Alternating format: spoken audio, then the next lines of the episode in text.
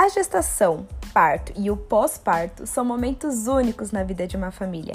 Iremos compartilhar através deste podcast saberes relacionados a esses períodos. Entretanto, temos como foco as experiências de mulheres que vivenciaram e vivenciam estes momentos durante a pandemia dentro da Casa Ângela.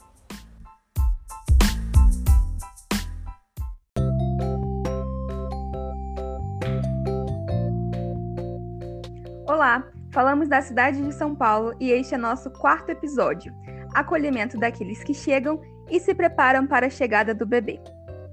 Oi, pessoal! Como dito no episódio anterior, hoje vamos continuar com a entrevista da Márcia. Lembrando mais uma vez que, por conta da pandemia, estamos gravando à distância, mas sempre buscando aprimorar nossas técnicas de gravação e tendo como missão principal levar informações de qualidade. Olá, pessoal! Esperamos que vocês estejam bem e queremos agradecer pelo retorno que estamos tendo. O apoio de vocês ao nosso projeto é algo muito importante. Bom, acredito que vocês estejam ansiosos para ouvir a continuação da entrevista com a Márcia. Só para lembrá-los, a Márcia tem 42 anos, é casada, mora em São Paulo, teve três gestações e tem dois filhos vivos, dos quais ambos nasceram na Casa Ângela. Ela teve um abortamento retido antes dessas duas gestações e teve assistência prestada numa rede privada, onde infelizmente sofreu violência obstétrica. Isso mesmo. No episódio anterior falamos sobre a violência obstétrica, lei do acompanhante e o aborto no Brasil, ou seja, assuntos relacionados ao relato da entrevistada. Então, sem mais delongas, vamos compartilhar o final da nossa entrevista.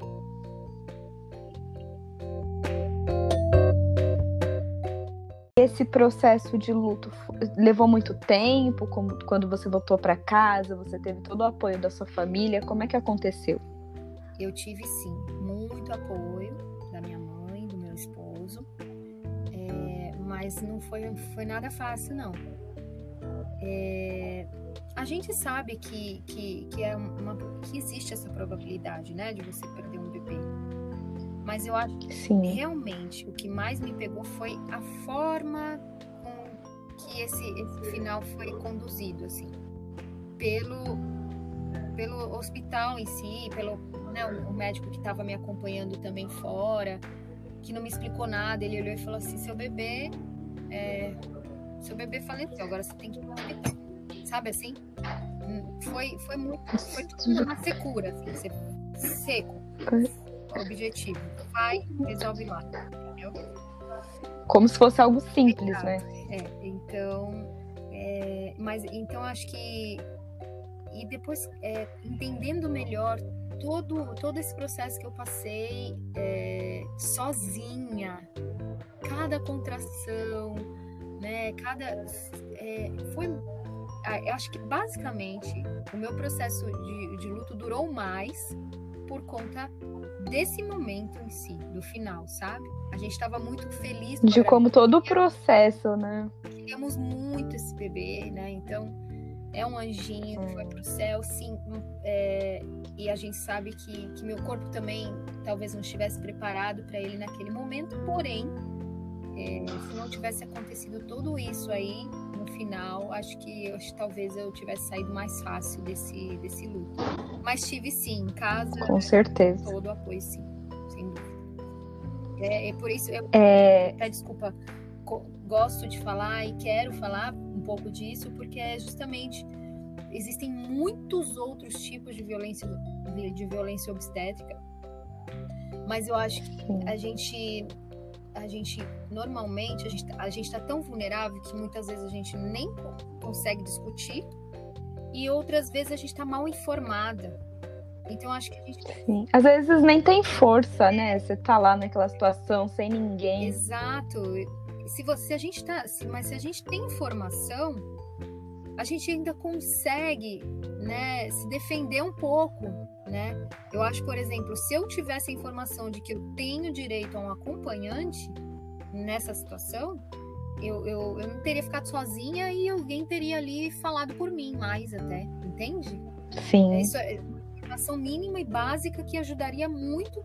Metade dessas coisas não teriam acontecido. Então, é por isso que eu gosto de tocar no assunto, né? É. Esse assunto é de extrema importância, né? No nosso curso de obstetrícia, a gente vira e mexe, acaba falando sobre a violência obstétrica, que é que nem você disse, acontece de diversas formas e muitas vezes é de forma velada, né? A pessoa às vezes não percebe. E tem outras que, infelizmente, é escancarada, assim. É, você, as pessoas devem se perguntar, nossa, mas como coloca alguém que está passando por um aborto retido junto com uma mulher que está parindo? É uma falta de tato que, às vezes, infelizmente, nem os próprios profissionais da saúde tipo, consegue ter essa percepção. E é muito triste, né? Saber que infelizmente isso acontece. É muito, é muito triste. É porque é um momento tão bonito, é tão especial, né? Eu tô falando, nem no caso nem de um aborto, tô falando talvez no caso de nascimento, que acontece também muita, muita violência obstétrica. Sim. E, e, e é um momento tão, tão único, de tanta luz, que tem um sagrado por trás. Então, por que, né? Por que as pessoas lidam dessa forma, às vezes, né? Com as mulheres, enfim, com as famílias em geral. Sim, uma total falta de empatia, né? De se colocar mesmo no lugar do outro. E só para pontuar, eu fiquei falando aqui aborto retido, mas caso alguém não saiba, o aborto retido ou abortamento incompleto é quando não existe mais batimentos cardíacos do feto e o embrião fica sem vida por semanas ou até mesmo dentro do útero da mãe, que foi no caso da Márcia. É, Márcia, nós gostaríamos de agradecer muito sua entrevista, principalmente por compartilhar suas experiências, esse momento tão delicado que você enfrentou e ter esclarecido cada, cada questão, né? Que a gente sabe que é doloroso falar, por mais que é importante discutir isso, também é, reviver é bem doloroso. E a gente queria agradecer imensamente por você ter compartilhado, viu? Imagina, eu que agradeço a vocês. A gente está finalizando, é isso? Isso. Aí agora, agora acaba e aí eu faço os recortes. Ah, então, é só, só porque eu queria colocar um adendozinho, assim. Pode falar. É, é, que eu acho que, que a Casa Ângela, eu não consegui falar um pouco mais dela, que é um lugar que tem tem um amor por trás, né? Tem é, tem tem, tem uma, uma paixão pelo, pela, pelo, pelo, pela vida e, e pelas pessoas. Ali você é tratado como, como uma pessoa. Você tem uma história, essa história, elas, elas conhecem essa história. Seu filho é, é, tem um nome, sabe? A gente não, não é um número. E, e, é um lugar que, é, que eu fico me perguntando aqui como é que não existem mais casas de parto no Brasil, assim, né? Existem tão poucas casas de parto em uma cidade como São Paulo, por exemplo, gigante como a cidade de São Paulo, só tem duas casas de parto. É um absurdo. Isso, isso barateia tantos custos de, de hospital, de UTI neonatal, sabe assim, muitos e muitos partos poderiam ser, serem resolvidos desta forma, natural. É, hoje em dia a gente está tão né, na era do artificial, né? Do, então, quanto quão importante é a gente voltar para as nossas raízes, para o que é mais né, natural, para o que é mais é, né? Então, assim, a Casa Ângela oferece tudo isso. E eu sou extremamente grata à Casa Ângela por tudo, por tudo que, que fez por nós, por nossa família. E porque para além de, de, do parto pré-natal, o pré-natal ele é, ele é cheio de, ele é recheado de informação, tem cursos, tem uma série de coisas e, e depois o pós-parto ainda, o bebê acompanhado após é, depois disso, depois de nascido, por um ano, né? E agora na pandemia elas ainda estão oferecendo, para além dos cursos que continuam acontecendo online, tem o, o pediatra da Casa Ângela que também é, está acompanhando com a gente. É, então é maravilhoso e eu queria só dizer que mães ou pessoas, mulheres que queiram, famílias que queiram ter um filho, informem-se.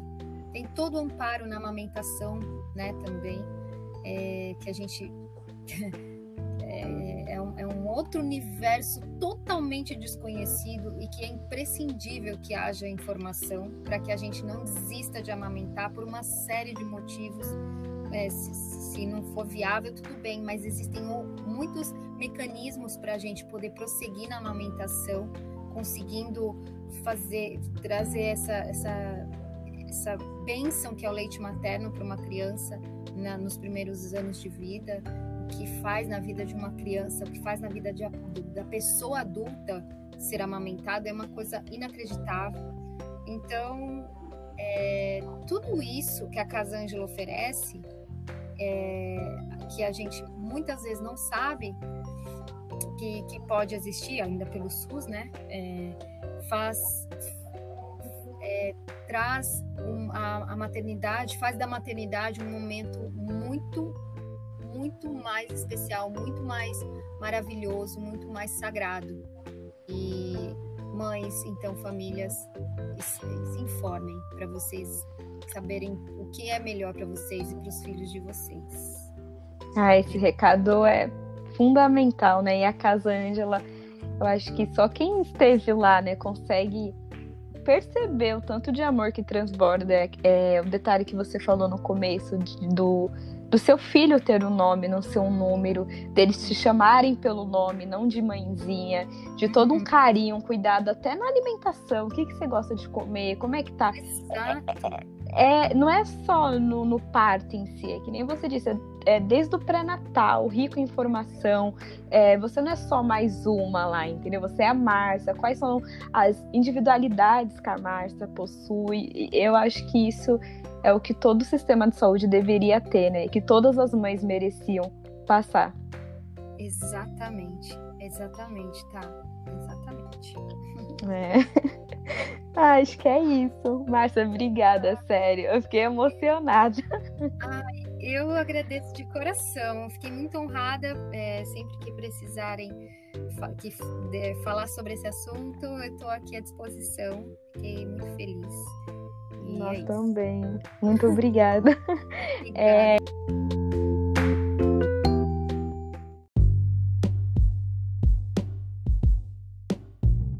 Bom, pessoal, um assunto muito importante que gostaríamos de compartilhar com vocês é o luto. Esse é um assunto delicado para muitos, principalmente para famílias que, além de passar por esse processo, ainda têm que lidar com a violência obstétrica, como no caso da Márcia. O luto é um assunto pouco debatido, por poder desencadear gatilhos, tristeza profunda ou angústia por quem já passou ou está passando por ele.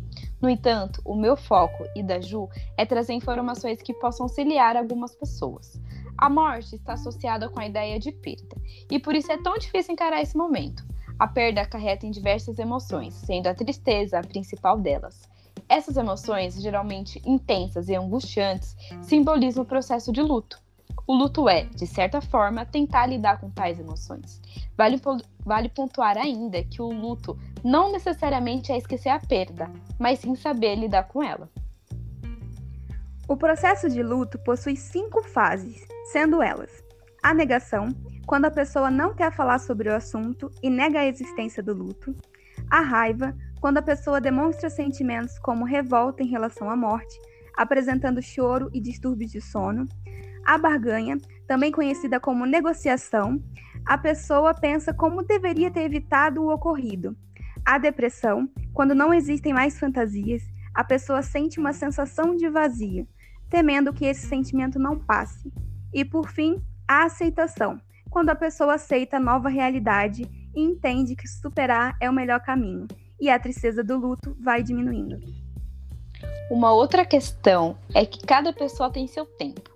E o mais importante é saber respeitar o tempo do outro e tentar ajudar no que for preciso. Atualmente existe um podcast chamado Finitude. Na temporada 3, episódio 18, é discutido sobre como lidar com alguém em luto, caso alguém tenha interesse. Sim, é muito importante respeitar ao máximo o tempo de cada pessoa. Bom, a nossa cultura e o modo como lidamos com a morte faz com que a assistência ao óbito perinatal ou abortamento geralmente tenha uma conduta distante entre os profissionais de saúde em relação à família que passa por este momento, o que por vezes torna o momento ainda mais difícil pela falta ou déficit de acolhimento. Verdade, Ju. Acredito que até mesmo nos cursos da área da saúde, esse é um assunto que deveria ser mais abordado, para que assim os estudantes possam estar mais preparados para lidar com essas questões. Nós, do curso de obstetrícia da USP, temos uma matéria que trata sobre esse assunto, do luto. Mas ainda assim, na prática, esta é sempre uma situação muito delicada.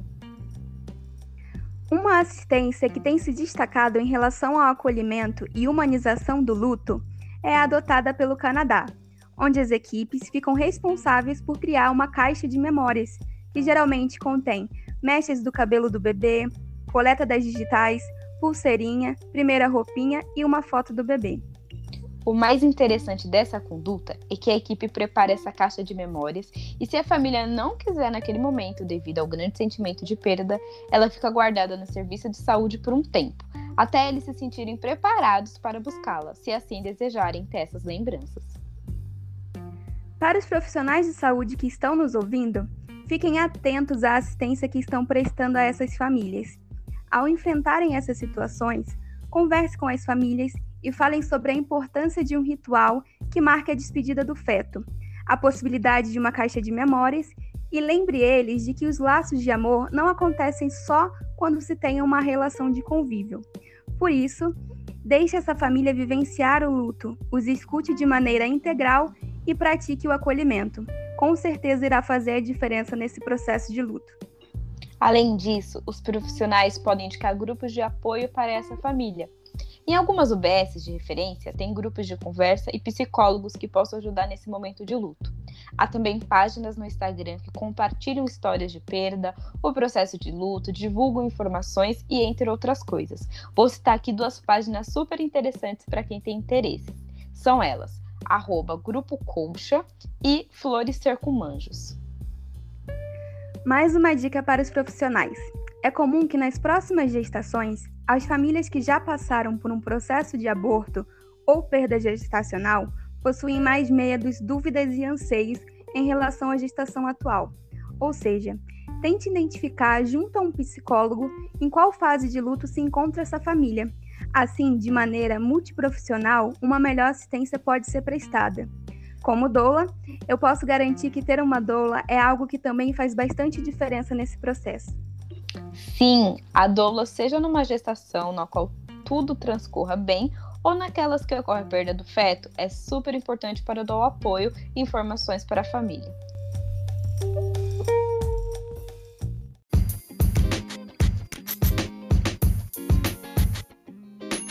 Bom, pessoal, trazer essa temática não foi fácil. Tentamos ao máximo trazer informações pertinentes e lamentamos muito por quem já passou ou está passando por esse momento. Caso queira mais informações, um apoio ou tenha uma dúvida, pode entrar em contato. Vocês podem nos encontrar em nossas redes sociais, que são pelo Facebook e Instagram, arroba podcast.entrebarrigas ou pelo e-mail podcast.entrebarrigas.gmail.com. Ficamos por aqui. Esperamos que esse assunto seja mais discutido, pois dessa forma a assistência, o apoio e a humanização por parte dos profissionais possa ser melhorada e, consequentemente, trazer mais conforto à gestante e sua família. Agradecemos a Casa Ângela pela parceria e a USP que nos financia pelo PUB. Até o próximo episódio.